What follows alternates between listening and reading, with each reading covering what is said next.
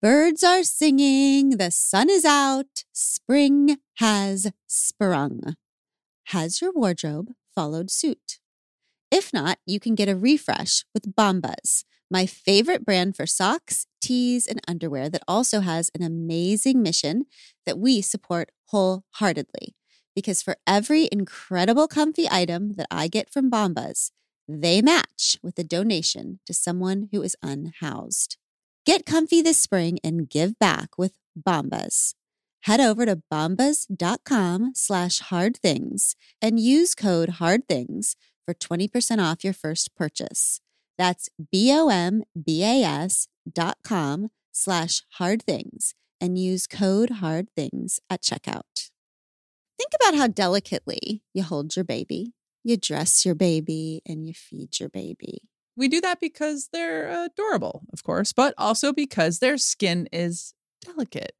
Know this there is only one diaper brand that we recommend to give you the gentle protective care your little one needs, and that's Pampers, the number one pediatrician recommended brand. Their Swaddler's diaper absorbs wetness better versus the leading value brand and provides up to 100% leak proof skin protection to keep your baby's skin dry, healthy, and beautiful. And when you use swaddlers in tandem with new Pampers free and gentle wipes, you'll keep your baby's skin healthy. The wipes are made from 100% plant based cloth, and you won't have to worry about tearing. With free and gentle, mess meets its match. That's right. So download the Pampers Club app today and earn Pampers Cash. Redeem your Pampers Cash for exclusive Pampers coupon savings and rewards.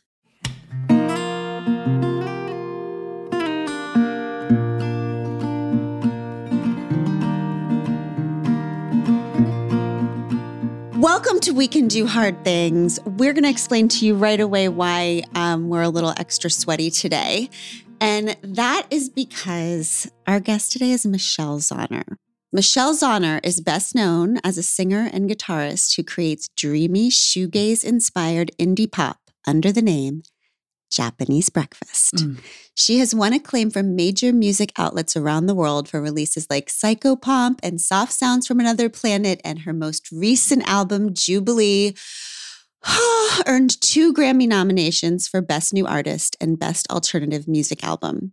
Her first book, Crying in H Mart, is the book I have given to the most people, Yeah. is one of my favorite memoirs of all time, and is a New York Times bestseller. She's currently adapting the memoir for the screen for MGM's Orion Pictures. Okay, Michelle Zauner, I know that you're an icon and the world is obsessed with you, but we have loved you for a very, very long time since the Oh beginning. goodness. Okay, we have three children. Two of them write the music um, columns for their high school and their college, and they so music is a really big deal in our family. And since Psychopomp, like since the beginning, Mm-hmm. our house has been full of your voice. Every car Oh, ride. Yes. Wow, what an honor. And then one day I we were in this little indie bookstore in our town and I remember walking by a shelf and Chase, our oldest, said, That is Michelle Zauner's book, Crying in H Mart. And I don't know. I, I mean, I knew from your lyrics that this book was going to be good. But holy shit, Crying in H Mart is so flipping beautiful. It's like your music. I don't like music that's like too cheerful, like trying to trick me that the world is not shit. And I don't like music that's too depressing, like trying to kill me by only focusing that the world is shit. And your music, Mm. it invites me into the singular ache and then it like widens to everybody every time. It's like this alone together feeling listening Mm. to you, which is the same as your memoir. So, hi, Michelle. Thanks for being with us and for all your work. This has been a great interview. Bye bye. Thank you so much for your time. Bye, Michelle. Thank you. I'm I Glennon. this is Abby. yeah. Hi, This is. Amanda. Hi, I'm so delighted to to get to chat with you all. I I feel like I always was like, who is Glennon Doyle? She just lives on the New York Times bestseller. I was just like, who is this woman? She's incredible. Yeah. And the reason why you know that is because you you saw your book there for. I 60 was weeks. like my neighbor. I mean, we live together. there she is. We've been neighbors for some time, and I'm I'm so excited to put you know a person to the name. Us too. So you are a rock star, award winning writer, and all of this artistic brilliance has been brewing and building in you since childhood, but it really took off after the death of your mother. And the love story between you two is just epic. It just moved me so deeply. She moved me so deeply. hmm And you say that she was not a mommy mom. Pod Squad, listen to what Michelle says a mommy mom is. Okay. a mommy mom is a mom who takes an interest in everything her kid has to say, even when there's no actual way she gives a shit, who whisks her you away to the hospital when you complain of the slightest ailment, who tells you they're just jealous if someone makes fun of you. I did that yesterday. or you always look beautiful to me, even if you don't. Or I love this when you give them a piece of crap for Christmas. So, Michelle, that was not your mom.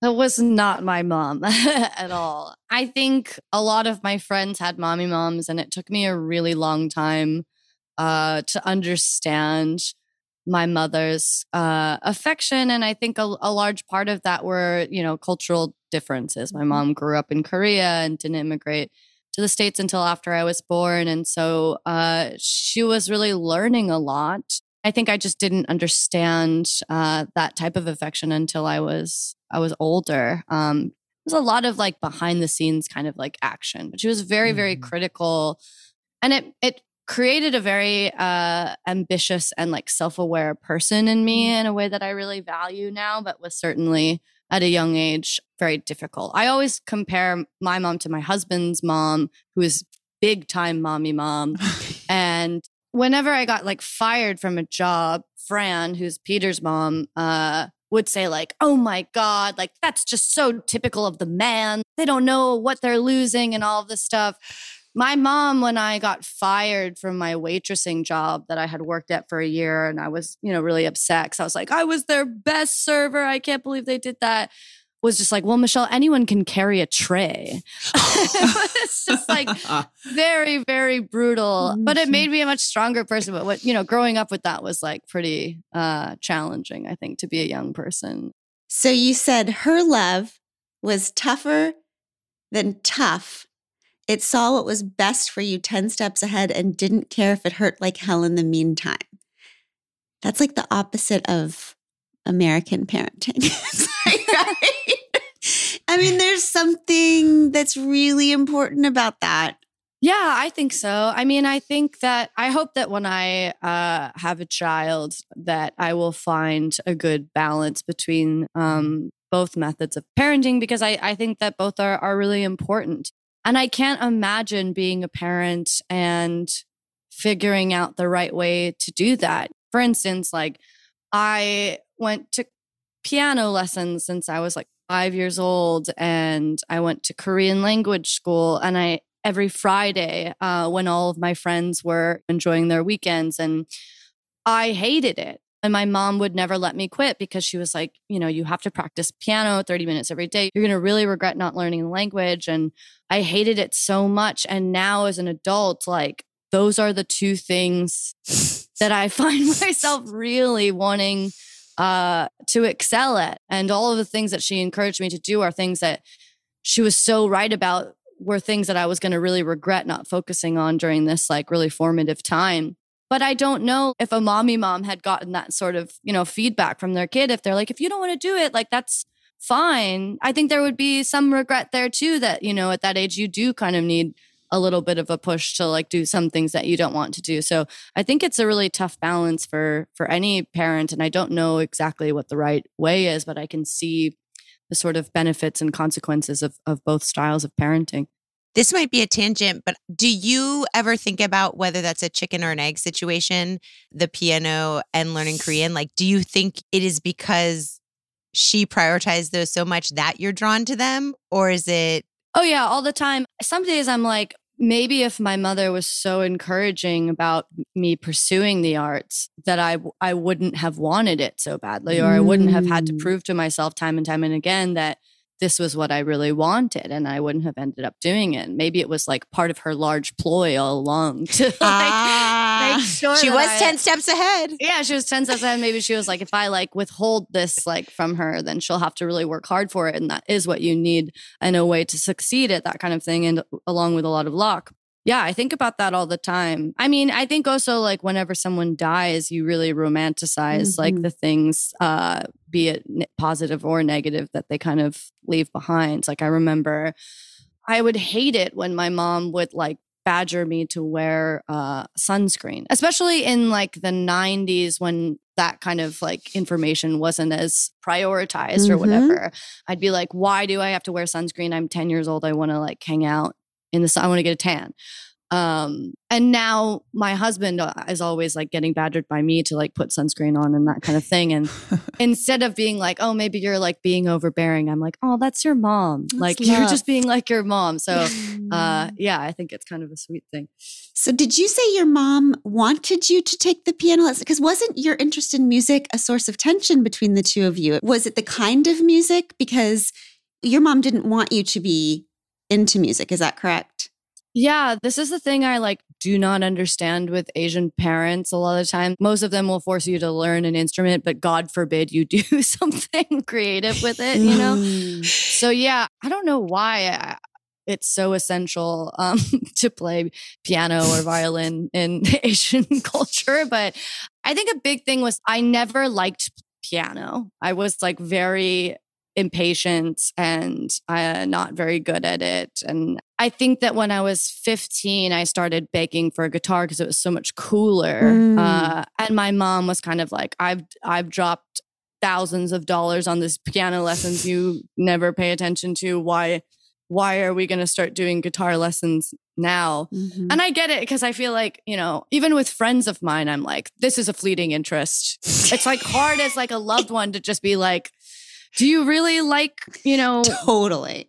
need to start a crop garden or whatever, or like skateboarding in your 30s? Like, give it up. Mhm. But yeah, I mean, I think that she just was like, I've watched you like discard so many passions like you probably watched your kids you know go through all the time that i think it was hard for her to be supportive of this thing at what she felt was like a very crucial age which Mm. was like 16 and things are ramping up for college and you have to really double down to like get your life together that she was just like we've given you everything and i don't think you really know what's at the other side of living a life of an artist Hmm. and she felt like it was her duty to kind of protect me from that Mhm. um and i i totally understand it but at the time i was like you are like a tower of evil Yeah. keeping me Mhm. from from my true calling you know uh and so that was uh sort of the beginning of our our tumultuous like teenage uh puberty years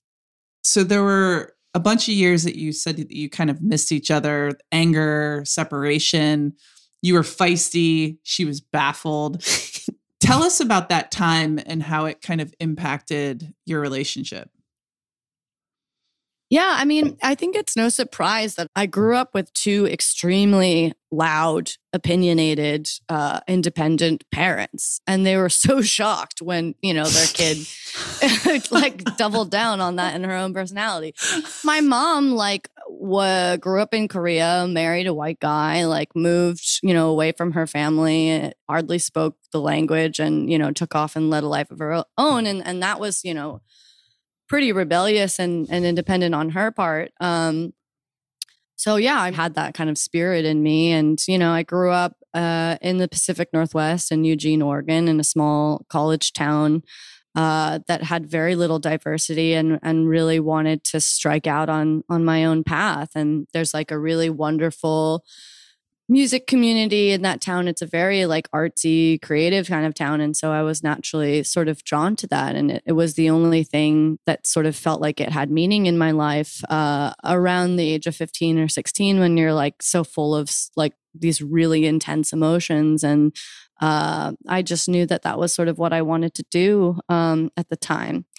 And, you know, around that time, my grades started suffering and I was saying crazy things like, I don't know if I want to go to college. And my mom was like, this is World War Three. Yeah, you know? she's out of Uh, control. She's out of control. Yeah. and I Mhm. think she just tried to double down and, and trying to at least like protect me from that and make sure I went to college. And neither one of my parents went to college. So it was very, very important that I go. And here's this woman who feels like I've given this person every opportunity I never had. And and she's really bungling this and I need to I need to fix it.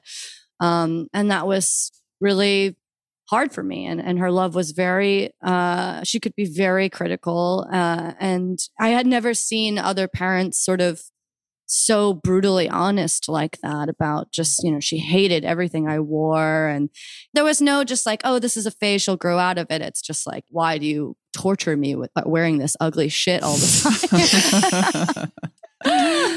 Um we just really butt heads. We were two very strong women that Mhm. were were not gonna like lay it down. And um it went on like that until I went to college. And I think she sort of felt like okay my job has come to a certain kind of end you know Mm. she's out of my Mhm. house and I did everything that I could and now she's on her own and I was kind of like how do I do laundry Just one more Um, thing. Just one more thing. Can I? Can you teach me how to Yeah. do laundry? yeah yeah like and I think I just was like oh wow mom does a lot Mm. you know Uh-huh. and I was a young, confused feminist. My mom was a homemaker, and I think as a teenager, I sort of looked down on that, and I just didn't respect her in a way. And it wasn't until I went um, to college that I began to see all of this invisible labor that she was like talking about, and, and understood just how much she provided for our family in this way that we were very um, privileged to have, and and how cruel it was to, to to mean that you know all my life. Mm.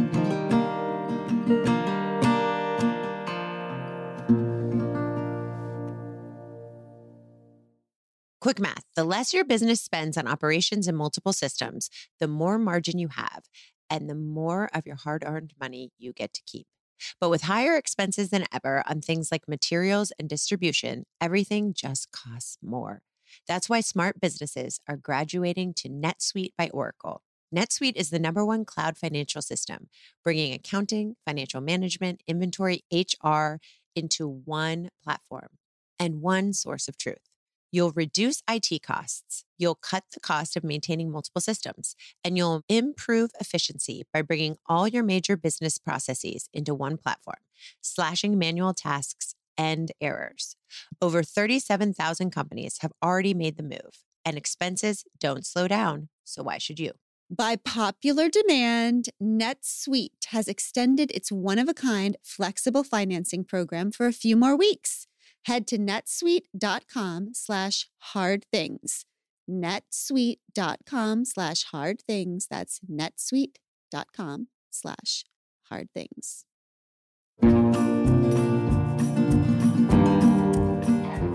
So you have this tumult, you go to college, you come back, and at some point you're sitting in the car Mm. and she says to you, I just never met someone like you before. Mm. And hearing that from your mom was deeply healing for you. Why why was that so healing to hear that from her? I've always like made this reference and I, I don't think it's ever gone well, but it's so important to me. But there's a scene in The Sopranos where um, Meadow and Carmela are fighting. And Tony says to her, like, don't worry, Carm, she'll return to you. And I feel like that's such a thing with a lot of mothers and daughters. I know a lot of mothers and daughters that sort of get to that place and you have to kind of go away in order to return to one mm-hmm. another and really see each other for the first time. And I think that was sort of what happened for us was like only until I was out of the house that she was able to sort of reflect on a lot of things and I was also able to reflect on a lot of things and we were sort of able to come together. And also the age of, of being in your sort of early 20s and finally I really felt like I saw her not just as mom but like as a human being with agency and her own passions and her own desires. And um I think she also felt that maybe this thing wasn't a passing phase because I kept with it and, and she could maybe start to see how important it was and, and see me in this sort of new light. And so her saying that to me was so moving because it's such a strange thing to say to a person that you made, you know? Yes. That's why it was so incredible. That's- it was like this Yeah. moment to me when I read Ash. It was this moment like where it felt like there was a magical shimmer around that moment where it was like a moment of individuation for the first time. Like she looked at you like you had just appeared. Like for the Yeah. first moment, you weren't just a reflection of her. You were your Mhm. own being. Mm. And she saw that for the first time. What a beautiful thing to say. I've, oh, the problem this whole time is just that I've never met anybody like you. Yep. Yeah. Yeah. And I had the opposite reaction when I read that. I had the wind knocked out of me because I was like, oh, it feels so alienating. Like the person that's so Wow. connected to you, feeling so distinct and remote from you. You know, if your mom doesn't even t- intuitively get you, Yeah, how is yeah, anyone yeah. going to get you? wow. Yeah. Um, but then I hear what you're saying. It's like for the first time, you weren't just something that existed to oppose her wishes. Yeah. You existed as your own Being. thing. It makes me think of the question like, does love exist without understanding? In that moment where she was saying, Oh, I've just never met anyone like you. That made me think, Yeah. oh, she doesn't understand you. But maybe Yeah. she was just understanding you for the first time.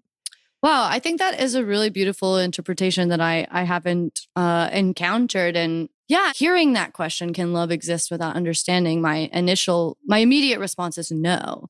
Mm-hmm. Um, but then to look at that relationship that is clearly un- untrue. I know that my mom loved me very deeply, but there was a lot of um, misunderstanding there. You know, there was a real struggle for both of us to understand one another, and I think we certainly loved each other. Um, all along. Uh, but yeah, there was not a lot of understanding. So yeah, I think that my initial, my immediate response to that question is like, no, how can you love someone that you don't understand? But I think that I've had experiences where that's not the case. But I mean- can't you understand somebody like thematically without understanding the details? Like she could have looked at you and suddenly understood like your switch from piano to guitar was like her switch from Korea to America, that your individuation was just like her individuation. There can be understanding without the details being the same, where she mm-hmm. can respect woman to woman, right? Yeah, I also think that- right? you can yeah. tell we've discussed Yeah. this before. We we spent a lot of time talking about this because the family I grew up in, my parents, they often didn't understand me, but the way that they expressed that was in this critical way. Yeah. Um, and in the way that this sentence for me felt when I read it, it is like this this curious way. I just Yeah. never met somebody like you. Rather than where did you come from, Abby? Yeah. You Yeah. know, like those are kind of very different situations. I want to talk a little bit about your sensitivity. Um, you are s- described yourself as so sensitive. I also live with a sensitive person. What does it mean to you? Um, I think it means so many different things. I'm just deeply impacted by uh very like ordinary things. I'm I'm impacted by obviously like the intense emotional stuff, but I'm also very moved by um sort of or- ordinary circumstances, I think. I've just always been that way. Things that normal people are supposed to sort of adapt to and adjust to bring on like sort of this monumental wave of, of feeling for me Like as? I as I navigate them. I think my sensitivity as an artist can also be like hearing the most like ordinary word. Like the other day, I, I watched an interview with Cate Blanchett where she talked about how, like when she got her Oscar nomination, uh, the news of her Oscar nomination, they celebrated her with sheet cake, and how that's a very American thing. And just like the word sheet cake was so evocative that I just like had to write it down because I was just like, that's such a moving image that like conjures so many different things. Mm. Or like the word Winnebago. Mm.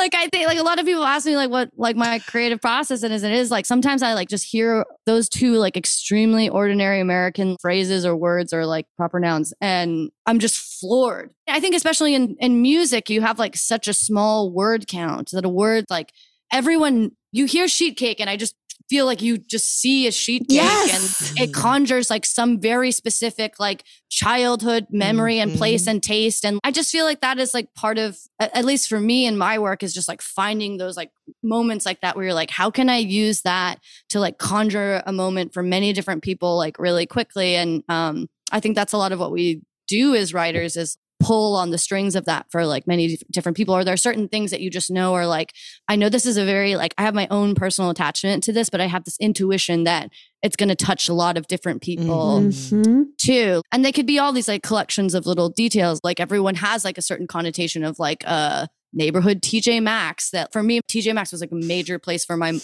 was like a like a holy ground for my mom.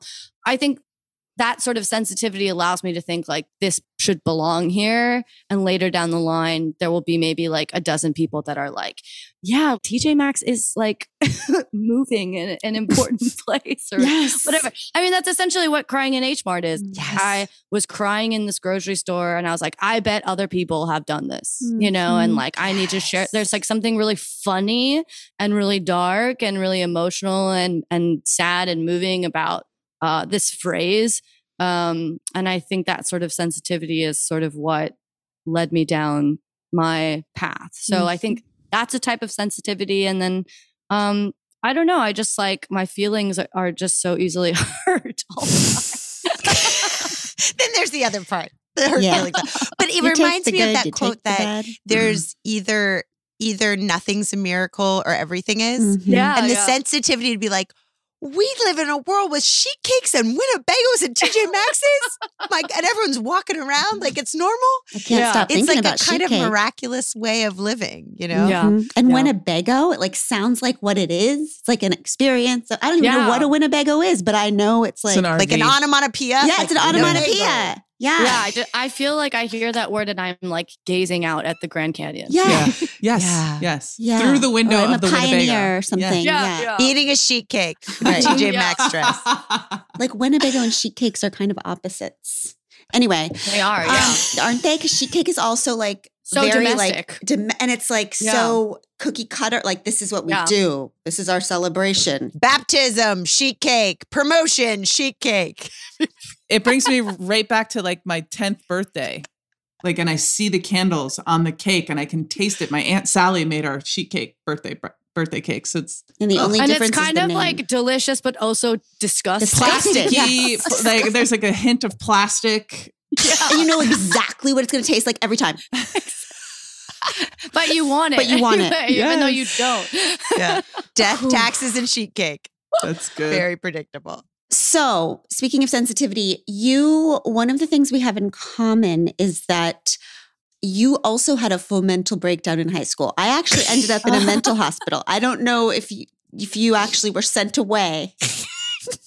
I wanted to. I Okay, was me like, too. I was like, it, I need to go. We were about to go at one point in time, but my parents were afraid.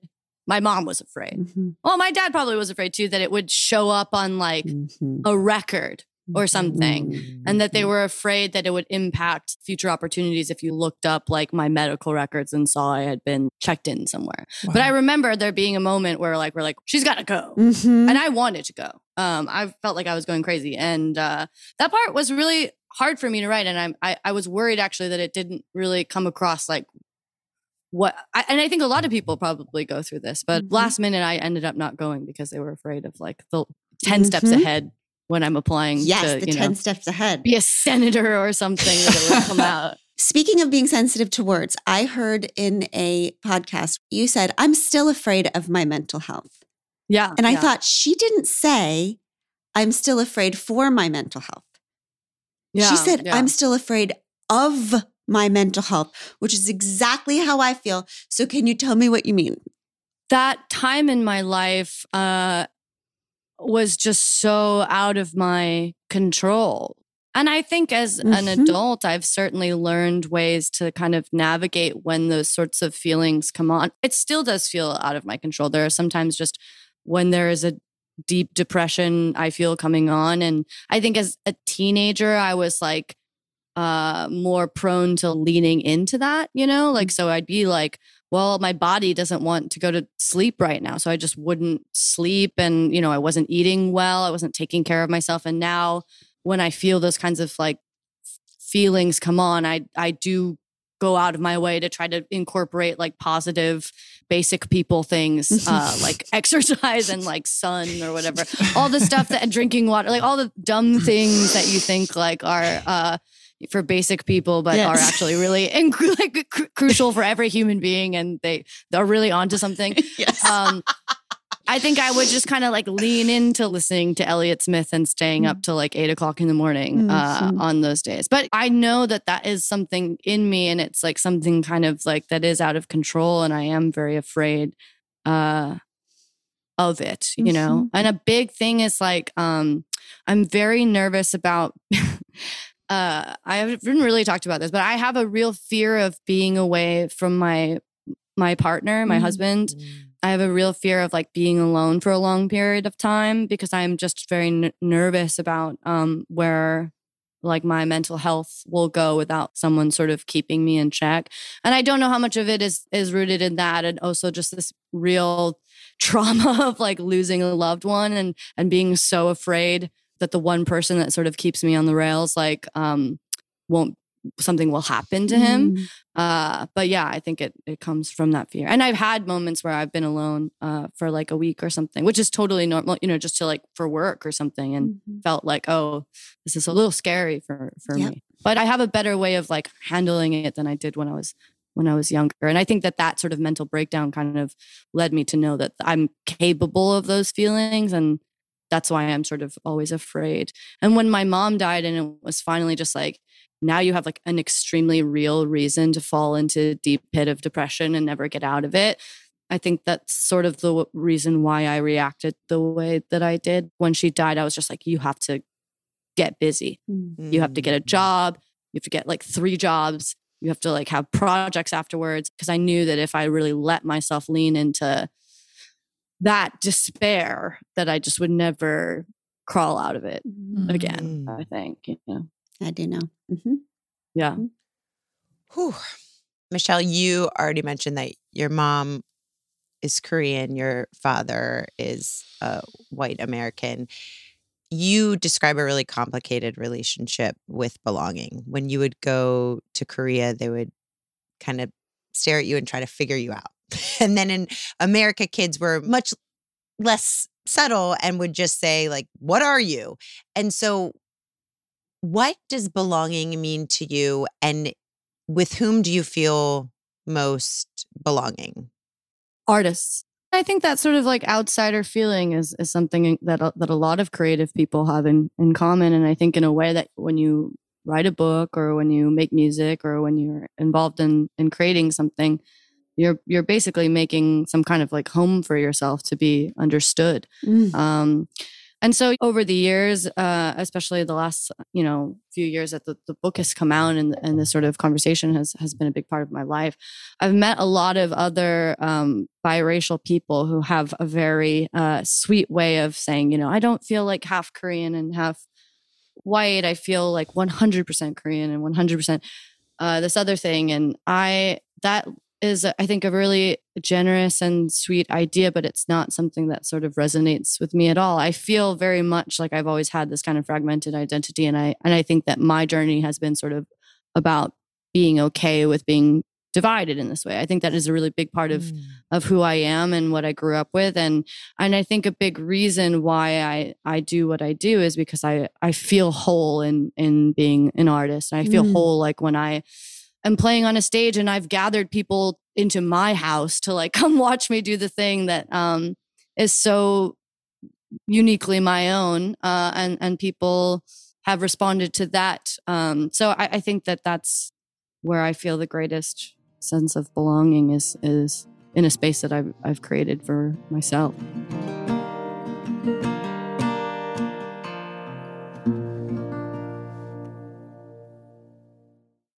There's a lot of subscription based stuff nowadays, which is great. You might get one as a gift. You might really want to try something during a trial period. You might even make the occasional impulse buy. But what happens when you forget you signed up for this platform or need to cancel after the trial period on the platform? For me, I can never even find where I signed up to begin with. It gets overwhelming, but Rocket Money is here to help. Rocket Money is a personal finance app that finds and cancels your unwanted subscriptions, monitors your spending, and helps lower your bills so you can grow your savings. Rocket Money has over 5 million users and has saved a total of 500 million in canceled subscriptions saving members up to $740 a year when using all of the app's features.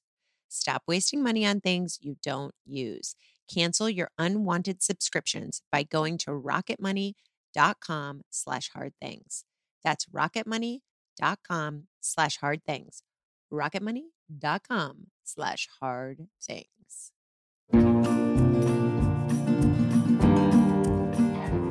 We have a conversation, ongoing conversation on this podcast where we are trying to figure out how do we know whether our personality is authentically us or whether our personality is just this manifestation of our accumulated coping mechanisms and traumas.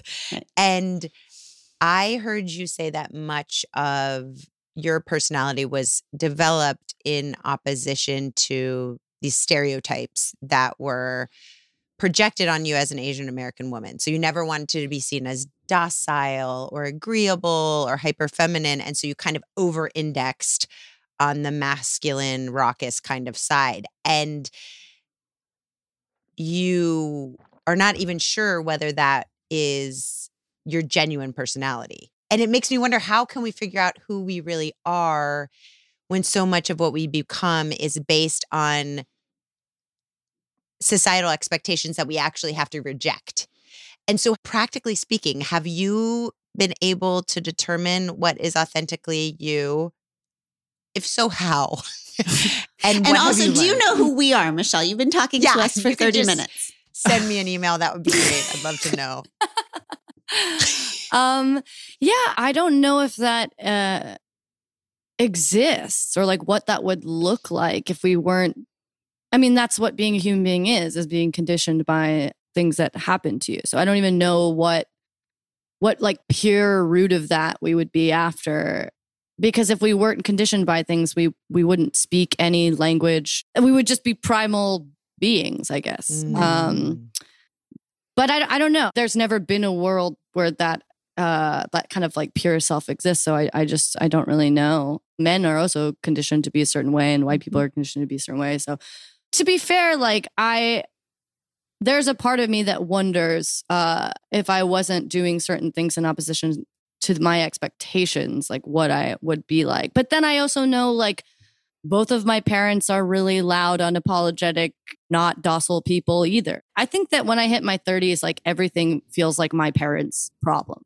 like I guess I feel like I, I think everything that I somehow like when I hit my 30s, I became obsessed with thinking like every single part of my personality, bad or good, could be attributed to my parents. Oh, oh my You God, did it 10 years earlier know? than I did. I'm Yeah. right there now. Yeah. Michelle, I've said this 10 times on the podcast, but there's this New Yorker cartoon that came out recently, and there's this dude laying on the couch in his therapist's office, and he says, I had a complicated childhood, especially lately. And he's like 55.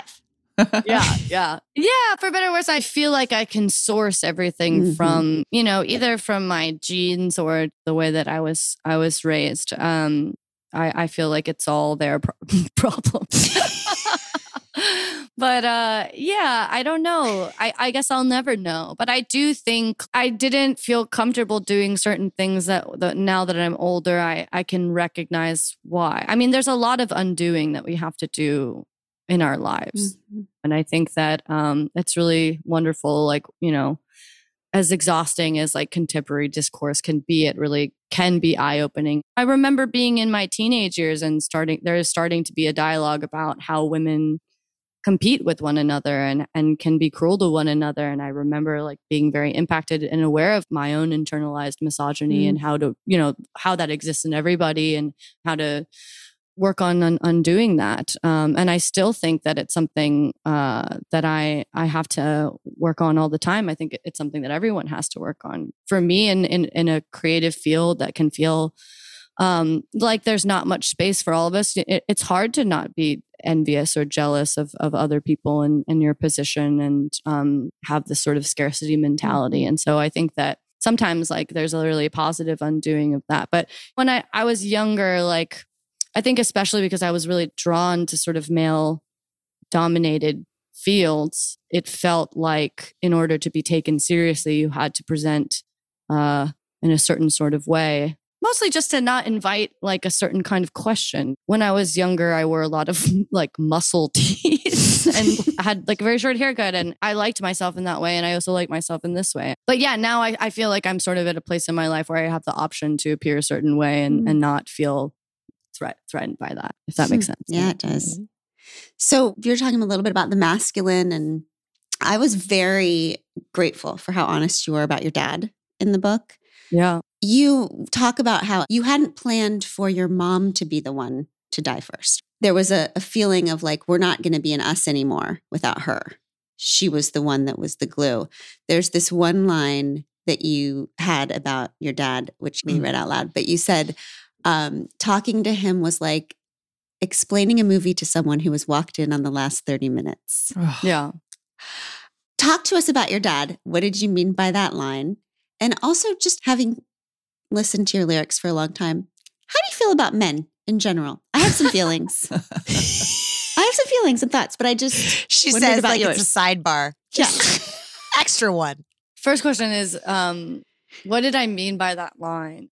I was really privileged in the way I mean I grew up with a as an only child with a mother who was a homemaker. I spent so much time with my mom. She was kind of like my primary parent and um my father never had a father and he was a youngest son of a of a single working mom and he had a tough life. He was an abused child and a recovered drug addict and I think when he turned his life around and um, became like a successful working adult, uh, he really felt like he'd served his role, and I and I think that I am very lucky to ha- even have that um, i- in my life.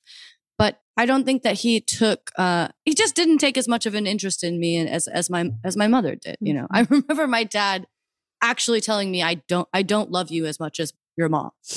And that being just like an insane, like, why do you need to tell me that? Wait, he didn't love you as much as he loved your mom, or he didn't love you Yes, as much as your mom yeah. loved you? He didn't love me as much as he loved my mom. oh, hmm. Yeah. Uh, That yeah. goes in the category of just, just don't like, ask, don't tell. yourself. Like, Yeah. Um, my dad is just like such an open book, and maybe Mhm. I Yeah. get a lot of that from him. Uh, to go back to like blaming everything on your parents, Yeah. but um, for better or for worse, he's the opposite of my mom. There's like no withholding nature to him, and so I, I think that sometimes that's like a very American concept that you should always be yourself and you should always tell the truth and you should always let everything. And I think as I get older, I realize like that can actually be really har- harmful. and Mm. It can sometimes be like the sort of easy way out, the sort of unburdening of of the truth all the time. Mm. Because there were a lot of things that I sort of wish uh, that I I didn't know about him as his daughter. Um, so yeah, that was just how I felt about him. What do I think about men? I mean, that's such a broad question. like, uh, I think I've I've simultaneously been um I don't know, I have a great reverence for some men and, and a great disappointment and and many, many others, you know. Mhm. But I feel that way about about women too. yeah. What do what do I mean? What do I mean? I don't know. What are you getting at, Glenn? Well, what I what Good Y- question. I think all the time about this part in Isabel Wil- Wilkerson's Caste, where she talks about how experts in caste can identify what caste a person's from by just the way they walk into a room, regardless of what they're wearing, what they're whatever. It's just a way that that people carry themselves. And in terms of being a sensitive human being, I tend to sh- either shrink or like react too strongly to the way that people who have been conditioned as men carry themselves in a room. Just the lack of yield, the lack of give, the here I am instead of the there you are type thing. So I Mhm. think about that a lot in terms of also being a white woman and how I do that in in other ways. But um, I it's something just that I struggle with that men, not men, but like the male act is just I hard think, for me. yeah, I think it's something I'm I both admire and am repulsed by. Yeah. I always think about this time. My old band used to have a rehearsal space in this uh, warehouse, and there was like a freight elevator that we would bring gear up and down for shows and stuff. And one time it broke, and we were like stuck in this freight elevator, and I was just like, "Oh my god, what do we do?" And I watched my uh, male guitar player try to figure out how to operate and fix a freight elevator, and I was just like, "What is it like?" to be conditioned with like that kind of confidence. That's like incredible. And it's simultaneously so dumb and terrifying that you have the confidence to like do something that could maybe kill us all. But you also like have the strength and courage to try. And I also really envy that and want to find that balance in my life.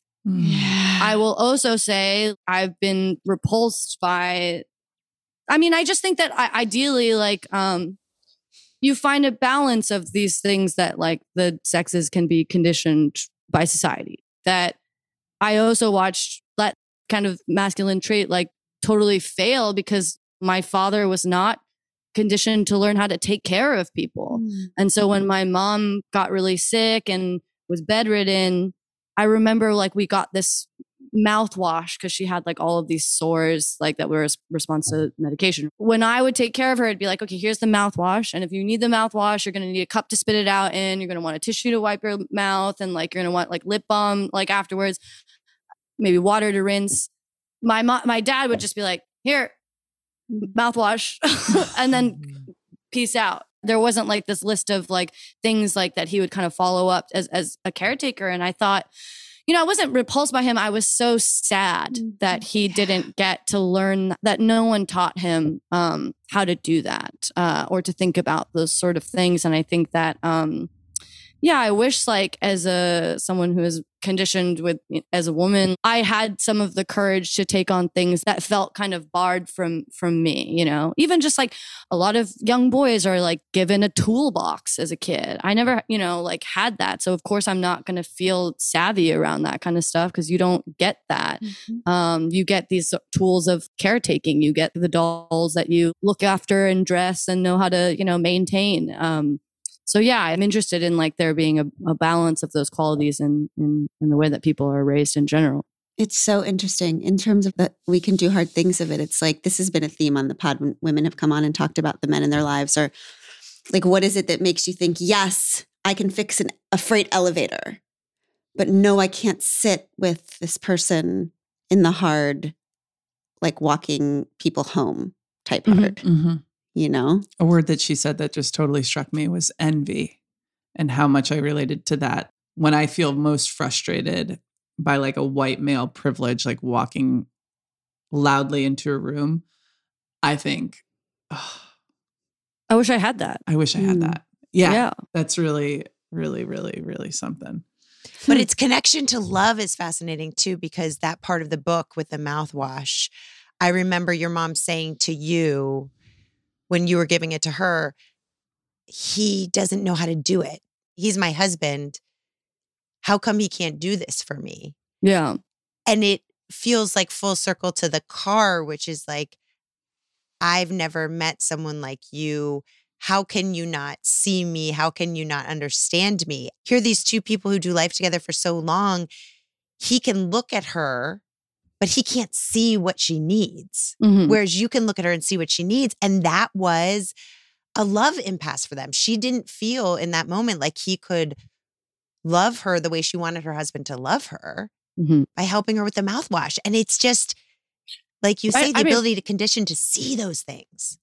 Yeah, I mean, but in the same breath, I couldn't see her or help her with certain things because of our cultural divide and our background. And mm-hmm. that was also what was so heartbreaking. And a lot of what the book is about too is like because even being, you know, half Korean and growing up with a certain type of food, I never ate like Korean old person, sick person food. You know, we ate like mm-hmm. barbecue meats and spicy stews. And like when you're going through chemo, like that is like not those. That's what my I watched my mom growing up eating those things. I didn't ever see see her or have to like make um these more muted Korean versions of like what you know would be like chicken noodle soup or whatever. Like there are Korean versions of that that I never really I never made, and some things I didn't even know about.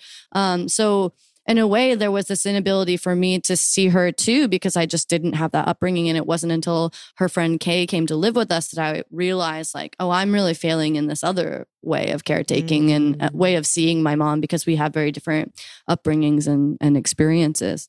Or are none of us failing and it just takes a bunch of people? Yeah. Like it's Yeah. healing and caretaking is just a community and we all bring something.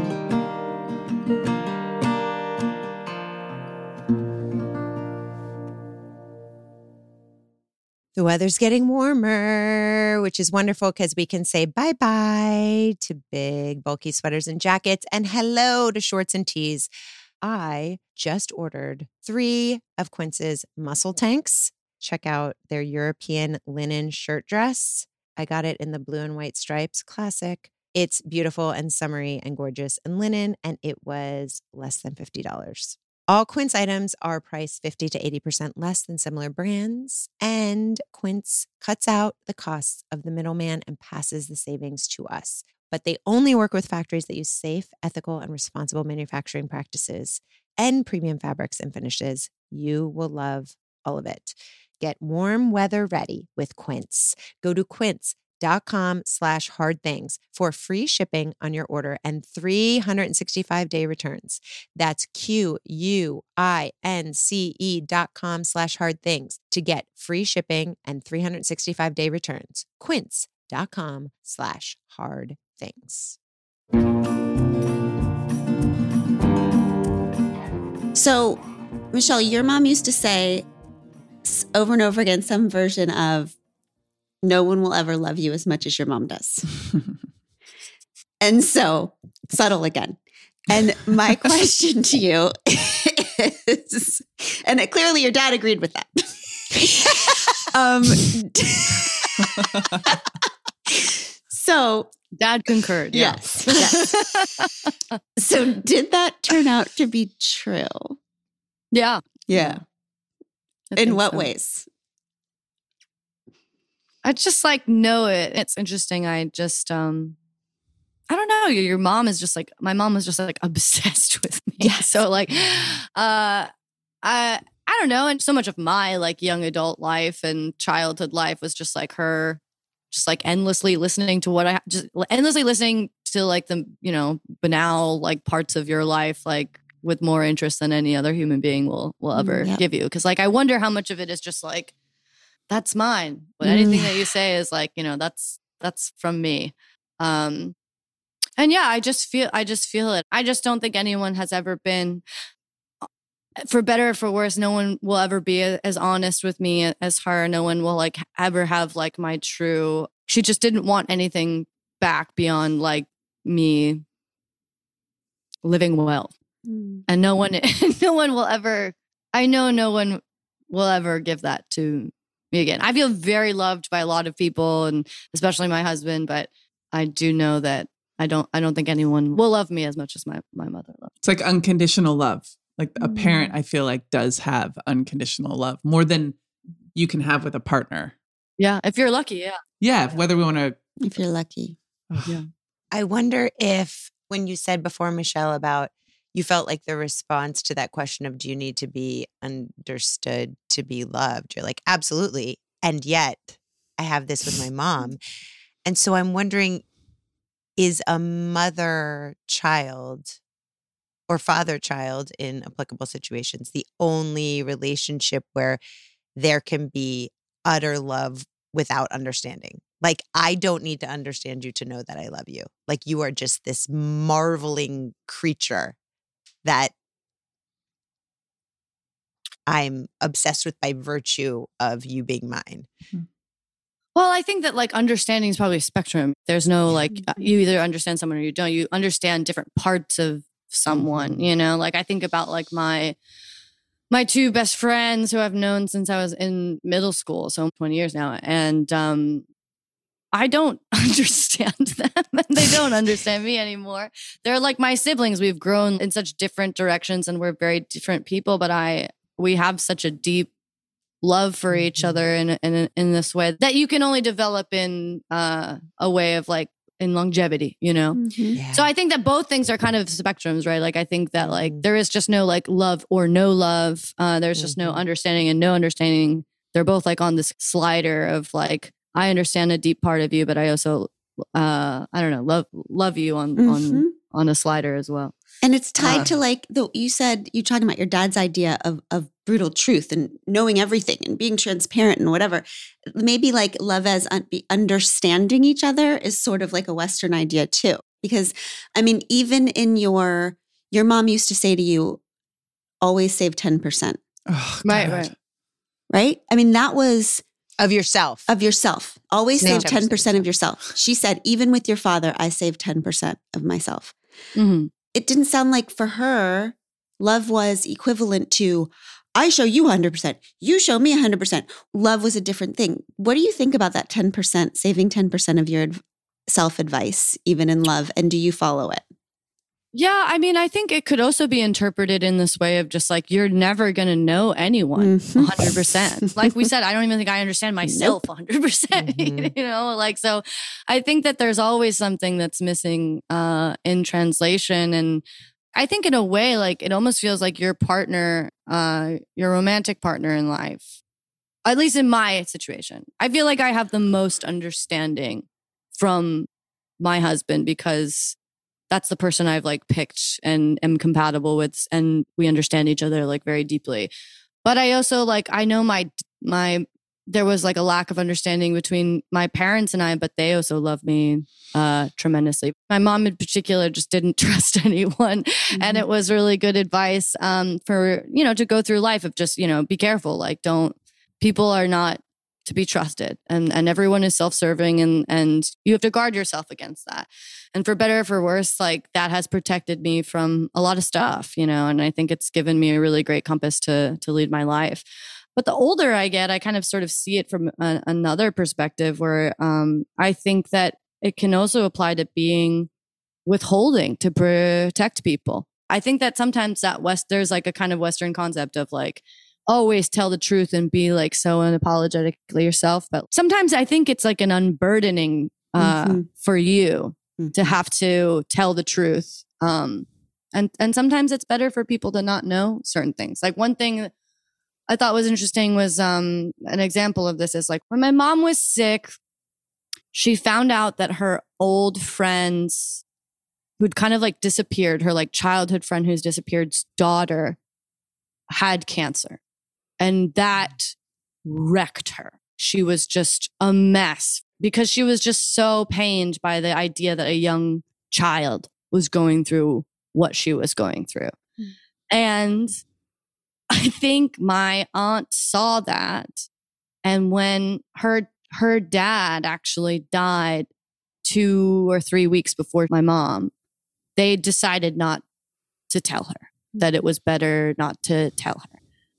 My dad and maybe me would be like, "Mom, you sorry to tell you this, but like this happened. And I think that like that can also be a type of 10% of just like, what does that do right Mhm. now, you know, for this person? And and to really think about this this truth, like just like every piece of information I own need to be put onto this person.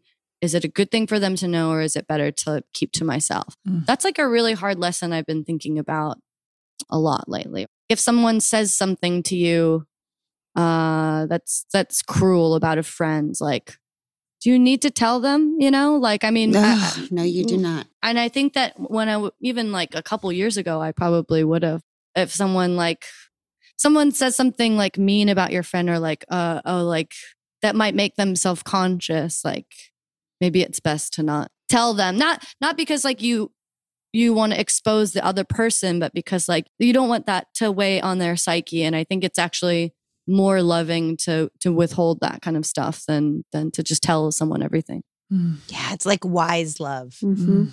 Michelle Zauner. Thank you.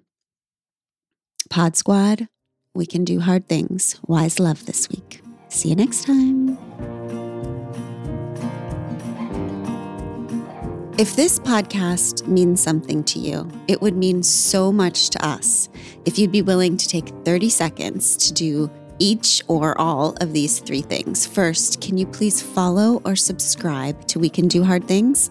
Following the pod helps you because you'll never miss an episode, and it helps us because you'll never miss an episode. To do this, just go to the We Can Do Hard Things show page on Apple Podcasts, Spotify, Audacy, or wherever you listen to podcasts, and then just tap the plus sign in the upper right hand corner or click on follow. This is the most important thing for the pod. While you're there, if you'd be willing to give us a five star rating and review and share an episode you loved with a friend, we would be so grateful. We appreciate you very much. We Can Do Hard Things is produced in partnership with Cadence 13 Studios.